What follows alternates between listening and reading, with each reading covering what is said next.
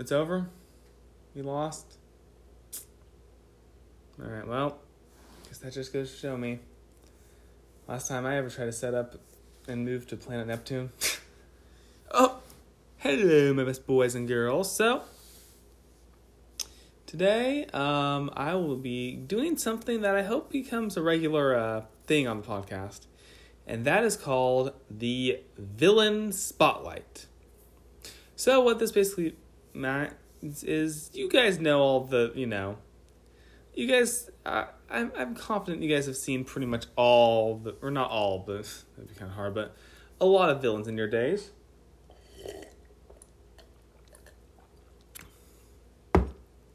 You know, from ranging from, eh, they're not that bad to, oh, they're pretty bad. However, I have decided to select not one, not two, but three villains that I personally think are um, are just especially bad. So without further ado, I'll be just, you know, saying who they are, saying what makes them so bad. Yeah. So, let's get started. Before I get into that though, no, it's not my sponsor. Um I have a little bit of uh unfortunate news. Let's just put it like that. Um so I know I told you that post credits season 4 rants and references the season would end in 2 weeks. Unfortunately, this will be my last episode of the season. I will be coming back for season 5. However, right now, this will be the last episode of season 4. Uh, the reason is because my wife and I we recently got new jobs. The jobs run a lot. The jobs run, well, mine at least, we have slightly different jobs, but same kind of thing. Um, it runs from 8 a.m. to 6 p.m. Um, and then, like, right afterwards, I have play rehearsal. So, yeah, it's honestly just a whole lot. Um, but, yeah, this will be the last episode of this season. I apologize. And I honestly thank you guys so much for sticking with me. Um, yeah, my, uh, this the season's just been a lot. Um, I apologize. It wasn't very consistent. It was uh, pretty sporadic. I had I just had a lot of stuff going on. And if you're listening to this right now, that means you are a loyal member, and I just thank you so much for that. Um, yeah, more more uh, more thank yous later. However, I realized I said that I would do this, but I haven't yet. So I thought, hmm, why not? So I mentioned how, hey, you know what would be kind of funny or fun? If I just had some music to go to go along with my podcast. So, without further ado, I will have music. And I said that this is looking back, this is kind of weird, but I don't really care.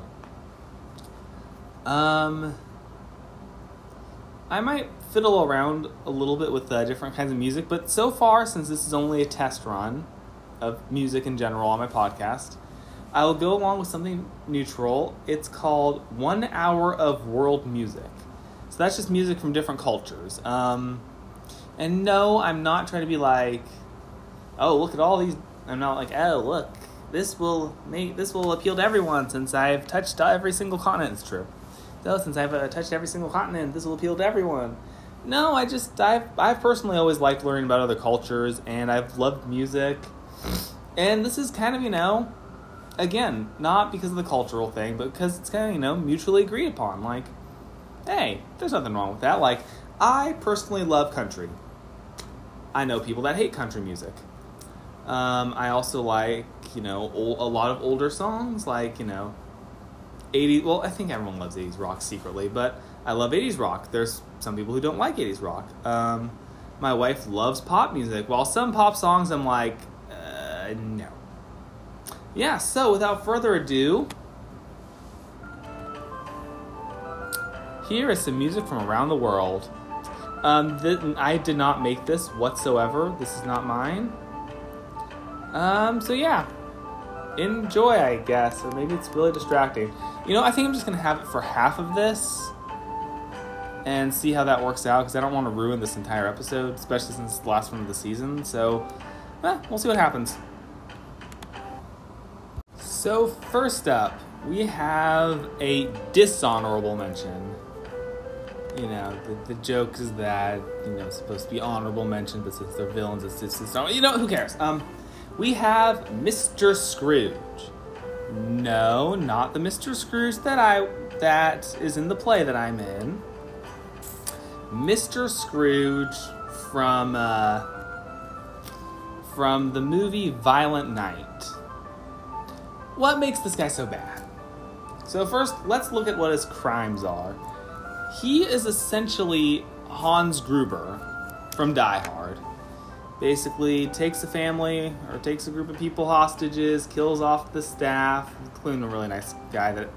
Trust me, there is this one guy. He's, uh, I think he works the gate. It's been a little while, but he works the gate, and like, everyone is like, you know, and my friends and I, we saw this really nice guard who like interacted with the kid. We're like, oh, we like this guy. And we're like, no, he's gonna die. And my friend, none of my friends were happy when he died. So the guard, at least, it was very sad. Big sad. But anyways, so okay, what does he do that's so bad? Did he pers- is he he's basically Hans Gruber. Why is Hans Gruber not on this list? That's because Hans Gruber tried to kill a person. John McClane, and he also shot and killed Joe Takagi and Harry Ellis and Harry Truman and Doris Day, Red China, Johnnie Ray, South Pacific, Walter Winchell, Joe DiMaggio. I realize now that having another song and world music can be a bit confusing. Anyway, anyway, vive las questions! Anyways, um, but so, so, uh, Hans Gruber he killed a person. Mr. Scrooge, I'm just gonna call him Scrooge. He tries to kill something magical. And not just something magical, because like something magical would be like, you know, a fairy or uh, maybe a magical creature like a unicorn. Voldemort killed a unicorn. Sure, I'll, I'll count that as reference. Why not? Yeah, so, no, this is something big and something magical. Santa Claus. Literally, Santa. Like, people in the original Santa Claus movies, C L A U S E, you know, like the boring legal term, that stuff, they bash on Neil for trying to disprove Santa to one child. This guy literally tries to kill, or tries to, yeah, he tries to kill Santa, the Santa Claus, the extremely magical, one of a kind Santa who brings joy to all the children of the world. Like, what happens if there's no joy and like no Santa? Like, that's just then that that's no more Christmas. And yes, you can look at this from as I'm saying this, you can look at this from a different perspective that the Jedi are evil. But and say like, "Oh, but but the Grinch did that. The Grinch took away Santa. The Grinch took away all their presents." And and that was fine.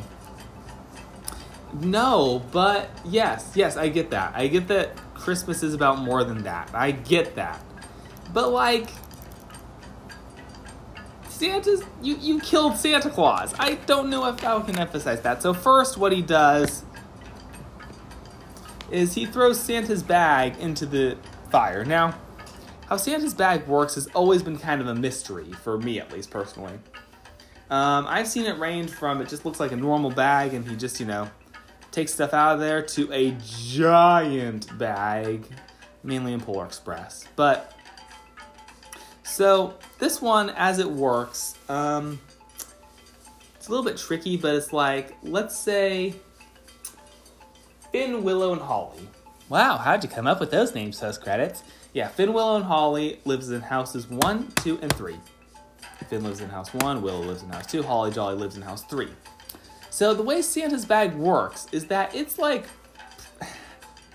it's programmed in there. Let's just say that. It's programmed in there and like he goes to house one. Let's say Finn. Let's say Finn wants I don't know he seems like he'd want a scratching post. So Santa arrives in house one, he pulls out a scratching post. Santa arrives at house two, let's say Willow. Willow wants a karaoke machine because she's been getting kind of noisy lately. So she goes to house two, karaoke machine.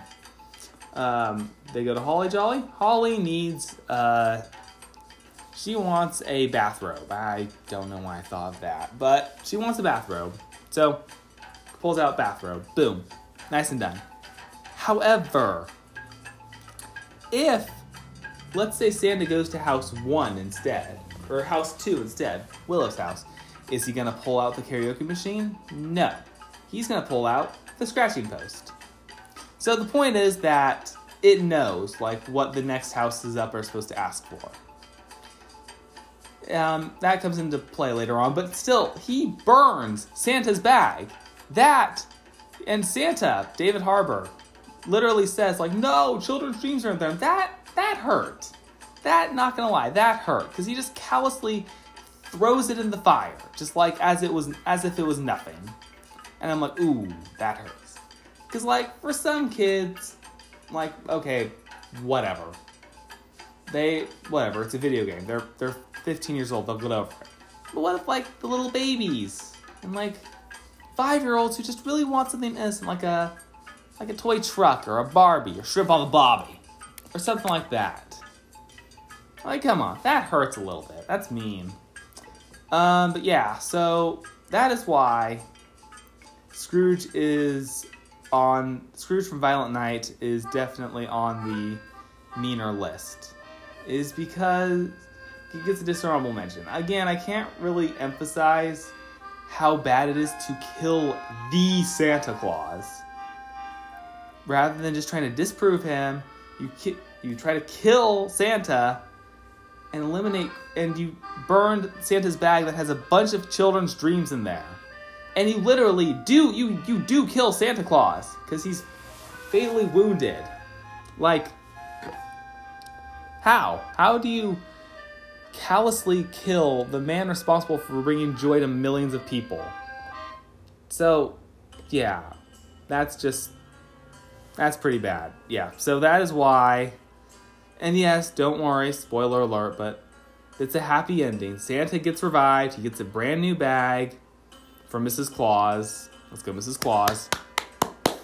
And yeah. So, yeah. That is the that's why Jimmy Martinez, aka Mr. Scrooge, gets a dishonorable mention in this one. So this next one I was immune to when I was a kid and that is none other than Scar from The Lion King. Now, why did I win immunity saved from tribal council? Someone will be going home, it is not you. Why was I immune to this one as a kid? Well, I watched this a little a lot when I was a kid. I watched this a lot. I don't know. I think every kid has, you know, that one that one thing that they just love watching over and over and over. And according to parents, even if that thing is amazing, even if it's like, you know, a great piece of cinema or like a, just a really solid TV show or a lovable, kind of goofy, a little bit dorky, but a really lovable podcast called Post Credits, Rants and References, I don't know, hypothetically, you will not like it. Because you just get sick of it. It's like if you feed like your favorite food, if you just eat it constantly, day in, day out, blah, that is what you will think of your favorite food eventually.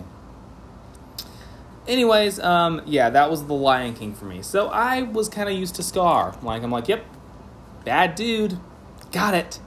However,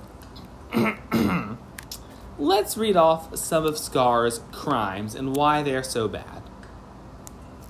So, when we're first introduced to Scar, he's just kind of, you know, an outcast of literally an outcast of the pride. Um, so he has the hyenas, and he had, and he gets an idea, like to rise up against Mufasa, the king of Pride Rock, because he wants to be king. He wants unlimited power. Wow, deja vu to my first to my first few episodes. So yeah, he wants he just wants the power that comes with being king. Um, he has So yeah, he's ambitious.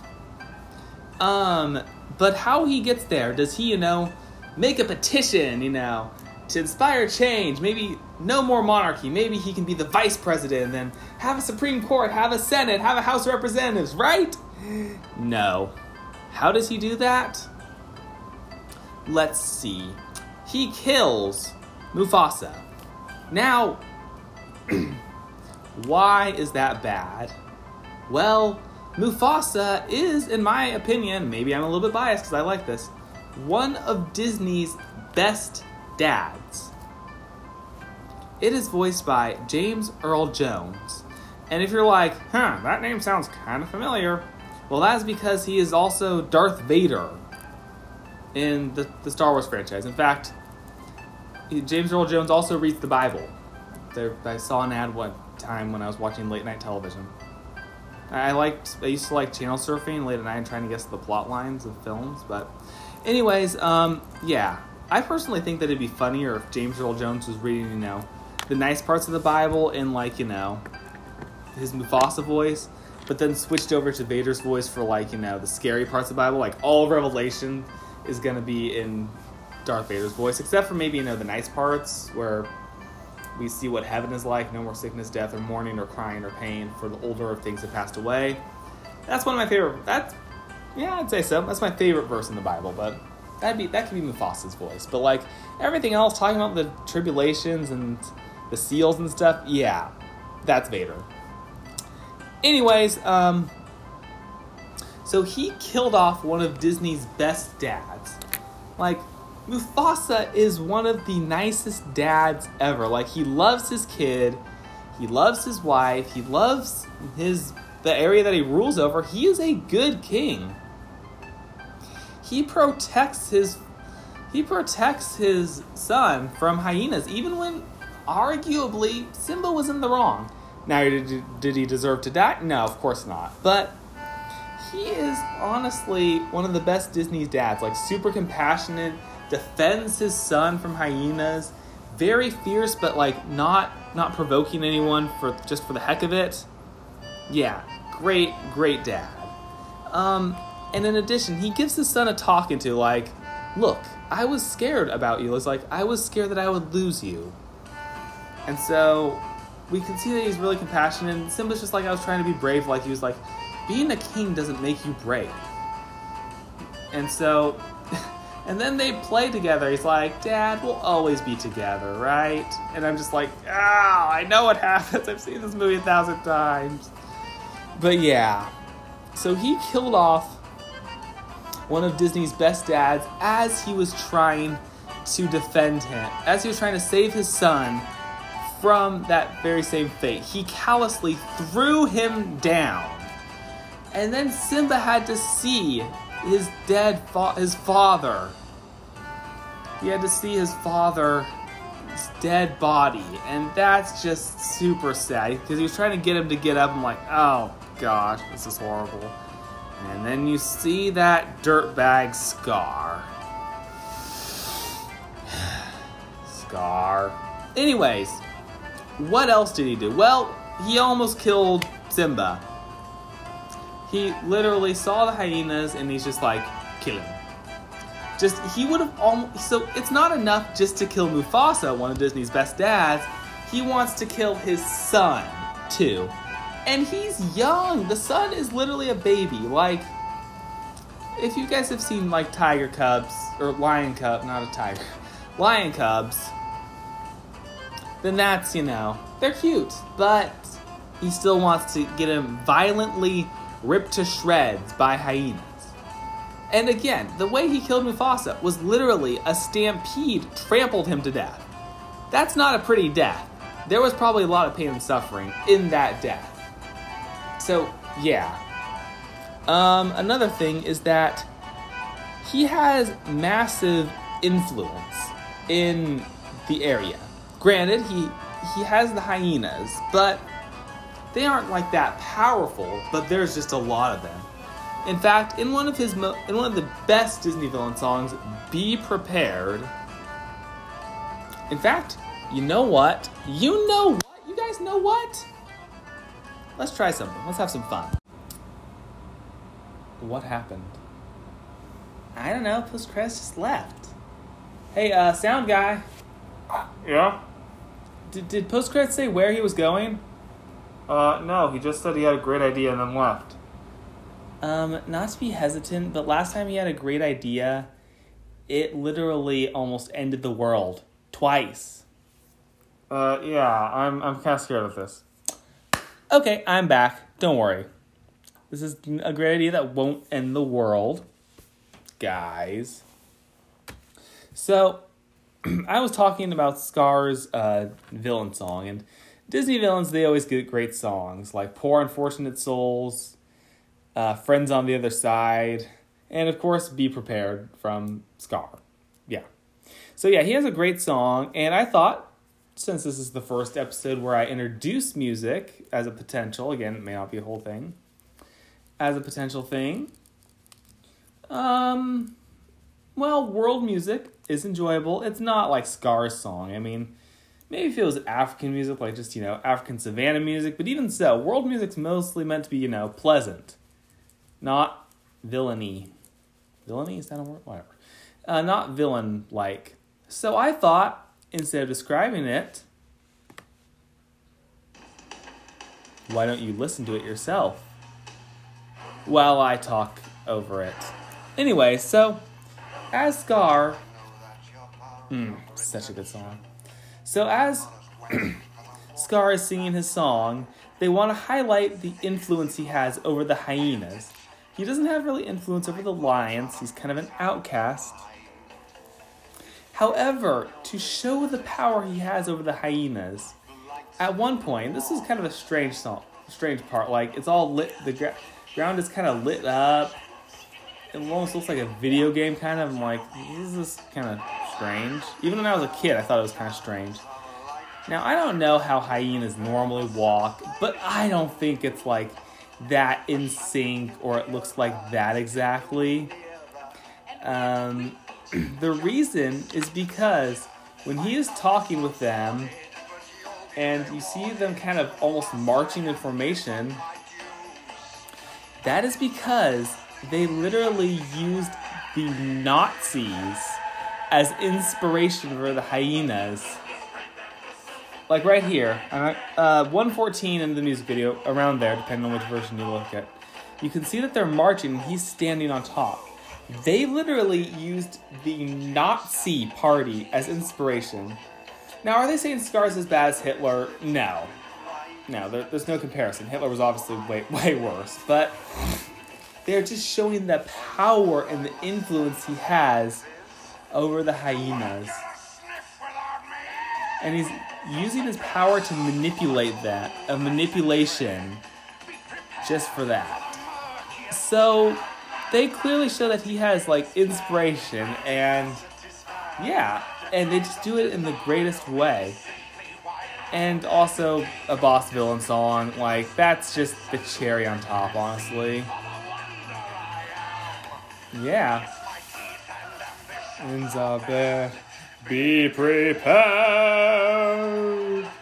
for the next segment. So, did I have to do it like that? Could I have stretched this segment out? Yeah, but the song isn't that long, and it would have just been awkward. I'm gonna, gonna try to scramble back to that song and blah blah blah blah blah blah blah blah. Yeah, no. So, anyways, you got his power and influence. You got his main crime, but on top of all that, he also lied to Simba about his father's death. He blamed Simba. Simba is young at the time, and he made him feel like it was his fault that his father's death, one of the best Disney dads, his death was all his fault. Which is a total lie. But I mean Simba was a cub, young. And yeah. He uh he thinks that it's all his fault. And he carries that for the rest of his life. In the end, they in the end, Scar says like he's like, so he's like, You never told them about what happened to your father, did they? So and then he makes him admit to the whole pride that he killed Mufasa. And they weren't there. They could be like, um, actually, that is not true. What really happened was this is a stampede, and then Sky pushed it. No, that doesn't exist like that. There was only a couple of witnesses. The hyenas, who are on Scar's side, and they're not going to say nothing. Because Scar is a terrifying leader, first of all, and second of all, he's trying to help them, but it backfires, anyways. And Scar and Simba, those were the only witnesses.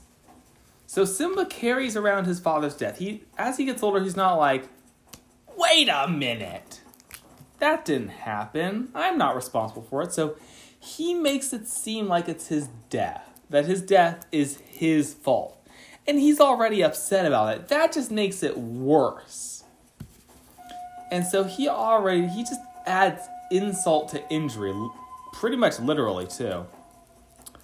Uh, the next horrible thing that he did on his list of crimes is he turned Pride Rock, a flourishing ecosystem that is uh, basically circle of life and all that stuff, like it's very balanced as all things should be, but it actually is. Like um, Mufasa actually mentions it to Simba. He's like, "Hey, this is the circle of life," and he's like, "So everything kind of works together in a nice little circle."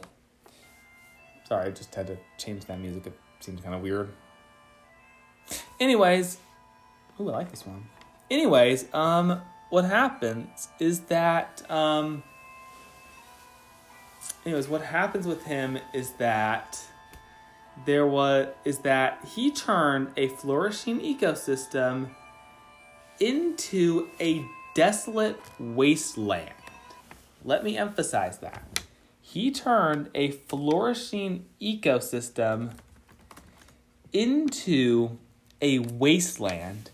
Now, I looked up something. I'm one. I was wondering. I was. I was curious. I'm like, how long would it take? How long did how long did it take for this to happen? Like, was this a few years? Is this like a month? Was this like a decade? Because Simba goes through a transformation where he gets his mane. Now, I looked up how long does it take for lions to get their manes. And the thing that I saw haunted me. It was about mushrooms. I don't know why. For some reason, they thought I wanted to talk about mushrooms and not the actual animal, because there's apparently mushrooms called lion's mane. I don't care about mushrooms. I don't even particularly like mushrooms that much. I mean, some sometimes they're okay, but I think I'm eating a fungus. Ugh. For some reason, that just mold and stuff that that grosses me out. I don't know why. But yeah. It just grosses me out. Anyway, where was I? Um, so what happened was that it takes about two years for a lion to get their mane. So, not that long. But if you want, if it wants to be more relatable and more like, oh, humans can relate, then that would be about mm, Simba would be, it would be about ooh, fifteen or so years about if you want to make it for human because I'd imagine he'd be around his twenties when he takes on Scar, maybe a bit younger, maybe like ten years actually. He'd be about if he was like five, maybe like. Anyways so, in the span of two to 15 years, he turns it into a desolate wasteland. And who does he blame? Not himself. Why, why would he blame himself? I was like, okay, maybe I was wrong. Let's just let's backtrack a little bit. Let's make some regulations. No, he blames the lionesses because he's like the lionesses should be hunting. He's like the herds have moved on we have to leave Pride Rock. And he takes it out on Simba's mom, too. So, that, that, yeah. And he literally attacks her. Well, not like, you know, violently, but just like swipes at her. So now, what Mufasa, a good king, would have done in that situation, then he would have probably, maybe then he would have asked their some opinions, been like, what should we do, guys? Maybe we should ration the food out. Maybe he would begrudgingly leave Pride Rock. Um, he would do something better, not just blame someone and then just yell at them. Yeah, so that is why Scar is one of the worst villains. He uh, he has a lot of influence. He killed one of the best Disney dads and tried to blame the kid for it. He gaslit the kid. And he turned a thriving ecosystem into a wasteland. Therefore, Scar, that is why you are one of the best villains. And what was Scar's overall fate? Literally getting beaten by Simba and then torn apart by the hyenas. Pretty fitting, I think. All right, so for a few things, one thing before I start this is that I've decided to just kind of, you know, not do music for this segment. Um, the reason for that is because that if you guys don't like the music, then it won't, you know, ruin the whole episode because there's music in it. Um, so yeah, this the rest of the podcast episode will not have any music. No music for you. No soup for you. So this next person is what inspired me to make this episode. Well, him and Scar inspired me, and that is none other than Spider-Man.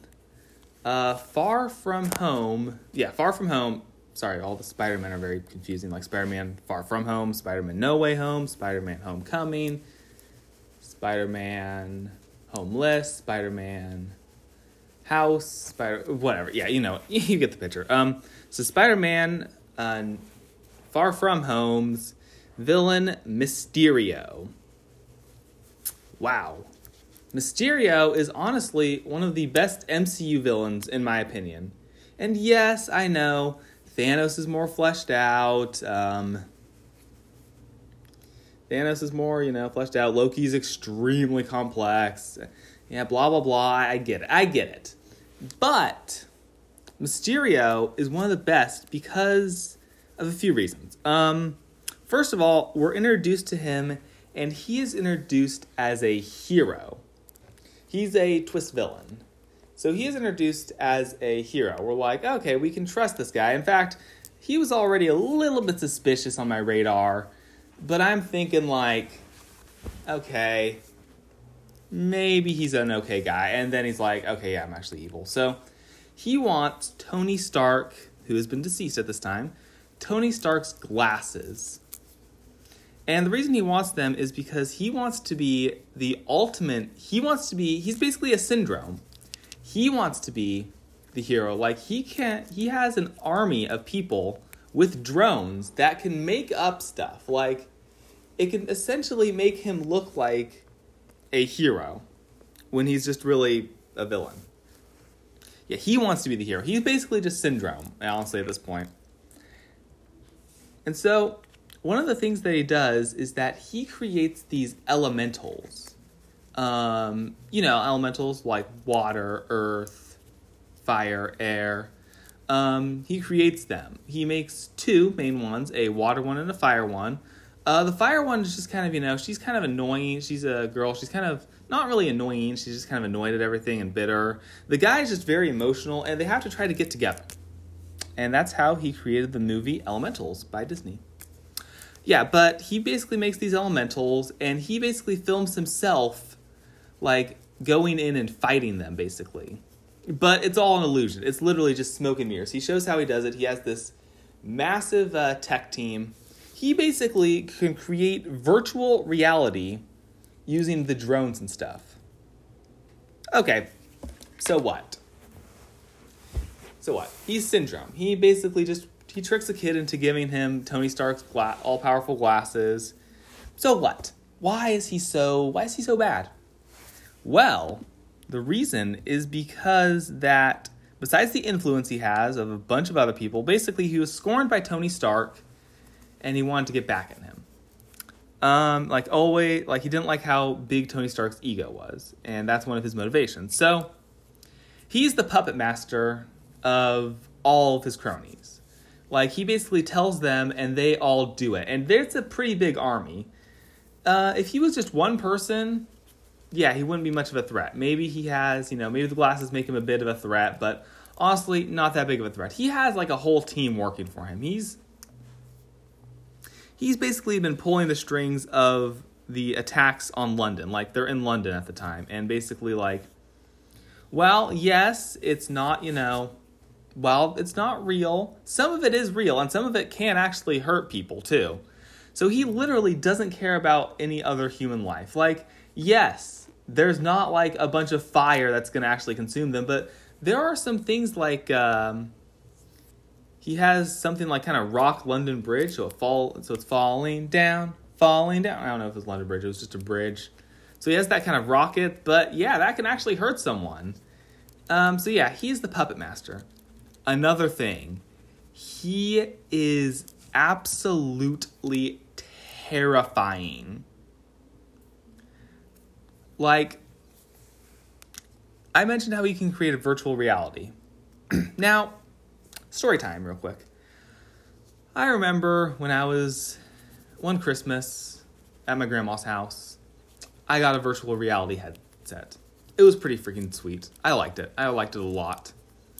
Um, and so I used it, and one of the games for some reason I downloaded was this horror game called Sisters.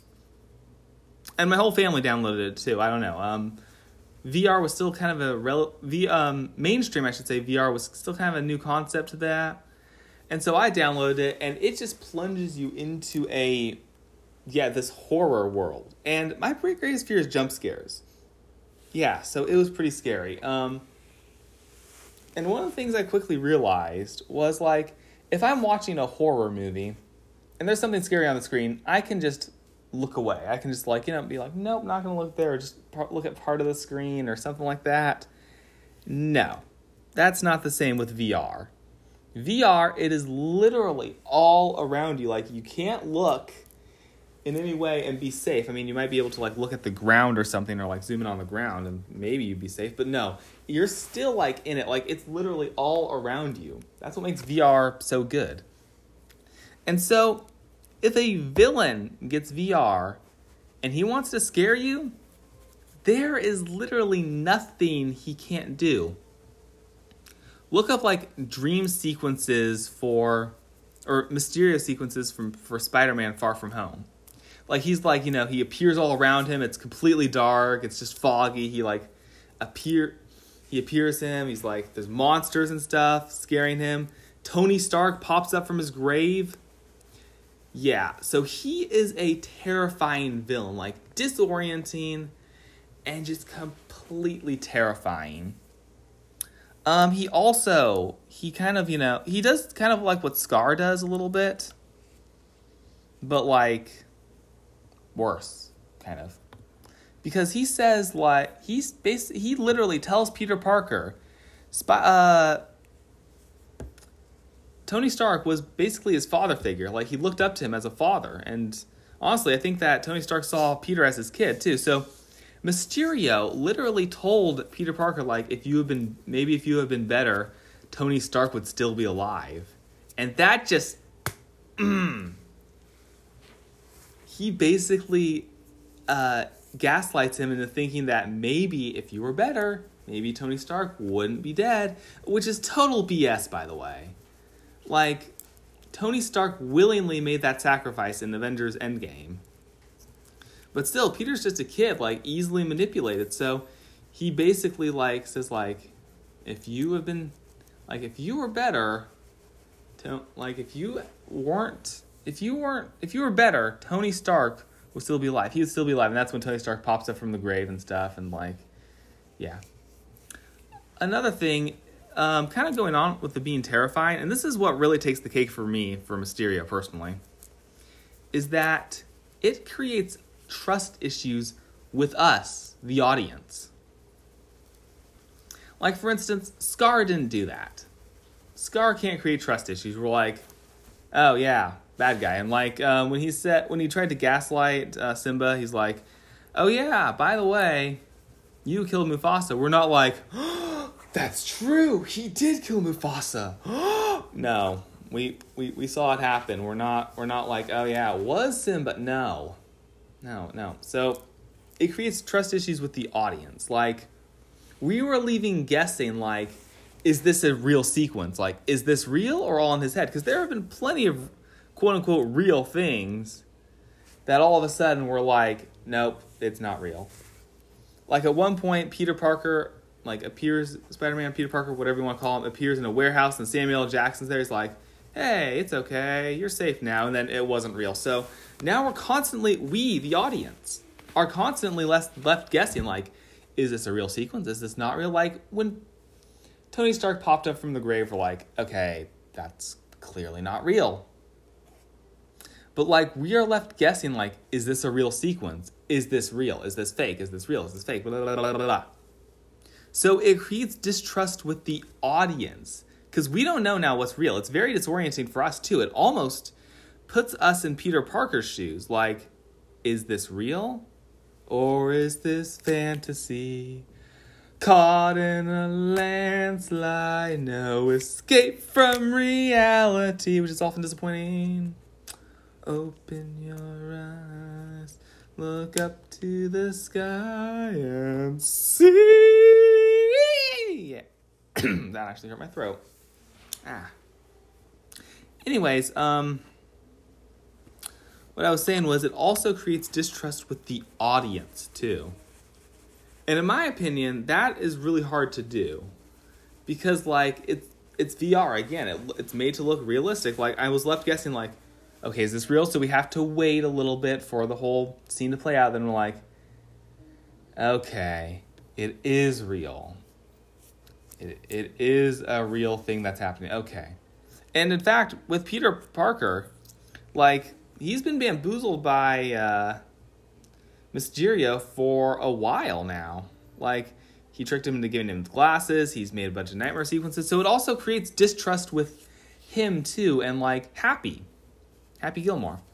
Yeah, but with Happy, he's like, wait, how, how can I know you're real? And then he has to, you know, he has to basically check. So it all comes together and all combined with the fact he's just a kid. I mean, the actor's like in his 20s, but he is playing a high schooler. I don't know what grade. I don't know if they ever said. I don't think it's a freshman or a senior. Maybe junior or, or maybe sophomore or junior. I don't know. But yeah, he's just a kid. And like if you were if that happens to like I don't know, Chris Evans, he would probably be he might be able to keep his cool, you know. He was in literally World War II. He might be able to keep his cool. Again, um, Doctor Strange, he can probably counteract it somehow with his uh, somehow by using something. So Doctor Strange can probably counteract that. Everyone else is already mature, but he is a kid. So, my audience, think back when you were in high school. Now, if you constantly had a massive pressure put on you, you know, and like someone was constantly trying to trick you, how would that make you feel? I know, I'm showing my psychology side. How does that make you feel? But I mean, seriously, that is what Peter Parker is going through. And so that is one of the reasons that Mysterio is just a, an amazing and a great villain, is because that he creates distrust with not only Peter Parker, but with the audience as well. Um, yeah, and I've honestly I've said this before, but I'll say it again. He's a scary dude. He's pretty scary. Yeah, so that is one of the reasons that Mysterio is, in my opinion, one of the greatest villains, and that's why he deserves to be in the villain spotlight. So the Park Show. Wrap it up. Slap up on send it to you guys. Villains. You love to hate them. As Ferb so geniusly said, a hero is a hero, but everyone loves a great villain. Yeah. Um, so some of the reasons that they are villains is sometimes, well, in uh, Scrooge's case, he goes after literally Santa Claus and destroys his bag that has children's dreams in it. Um, if you're talking about Scar, he killed one of the Disney's best dads and he gaslit Simba and made him carry around this lie and this guilt for all of his life until, you know, he comes clean. As for Mysterio, well, he's just a terrifying villain and he creates trust issues with the audience. So, yeah, that is all for this episode. So, once again, this will be my last episode of season four. I'm planning on season five. So, what does this mean? Well, this means it's my annual thank you and goodbye. Well, I tried out a few things this se- this season. I have included reference counter. Don't worry, I've not forgotten about the reference counter. Um, I also this just this one I added music. Um, the slight, slight caveat with the music, I will be making it more um, themed and more appropriate. Like although I didn't have uh, music for um, for Myster- for the Mysterio segment, um, that would have probably been London inspired. Um, maybe I'll just have it like be a superhero soundtrack or something like that, or maybe a super villain soundtrack. that was a terrible evil laugh. I'm sorry, but yeah, it will be more themed. I think. Um, like how I did scars, I had well, I had be prepared. Then I typed in traditional African music. Um, yeah, I realized the cultural music wasn't really working, but so I decided to make it maybe themed. Again, I do not own any of the music. Trust me, I do not.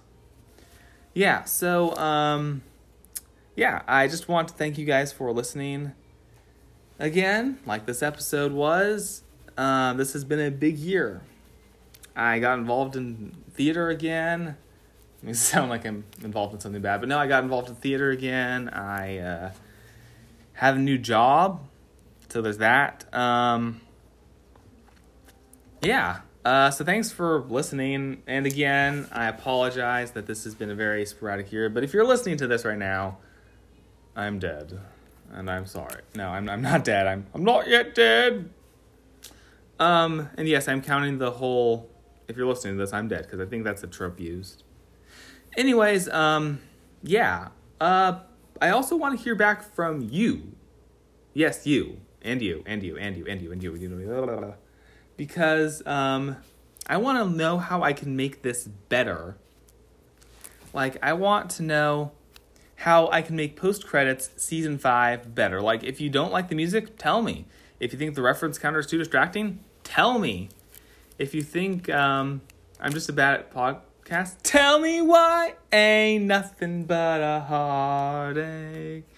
Yeah, um, but yeah, uh, like I said, I started Post Credits Podcast in 2020.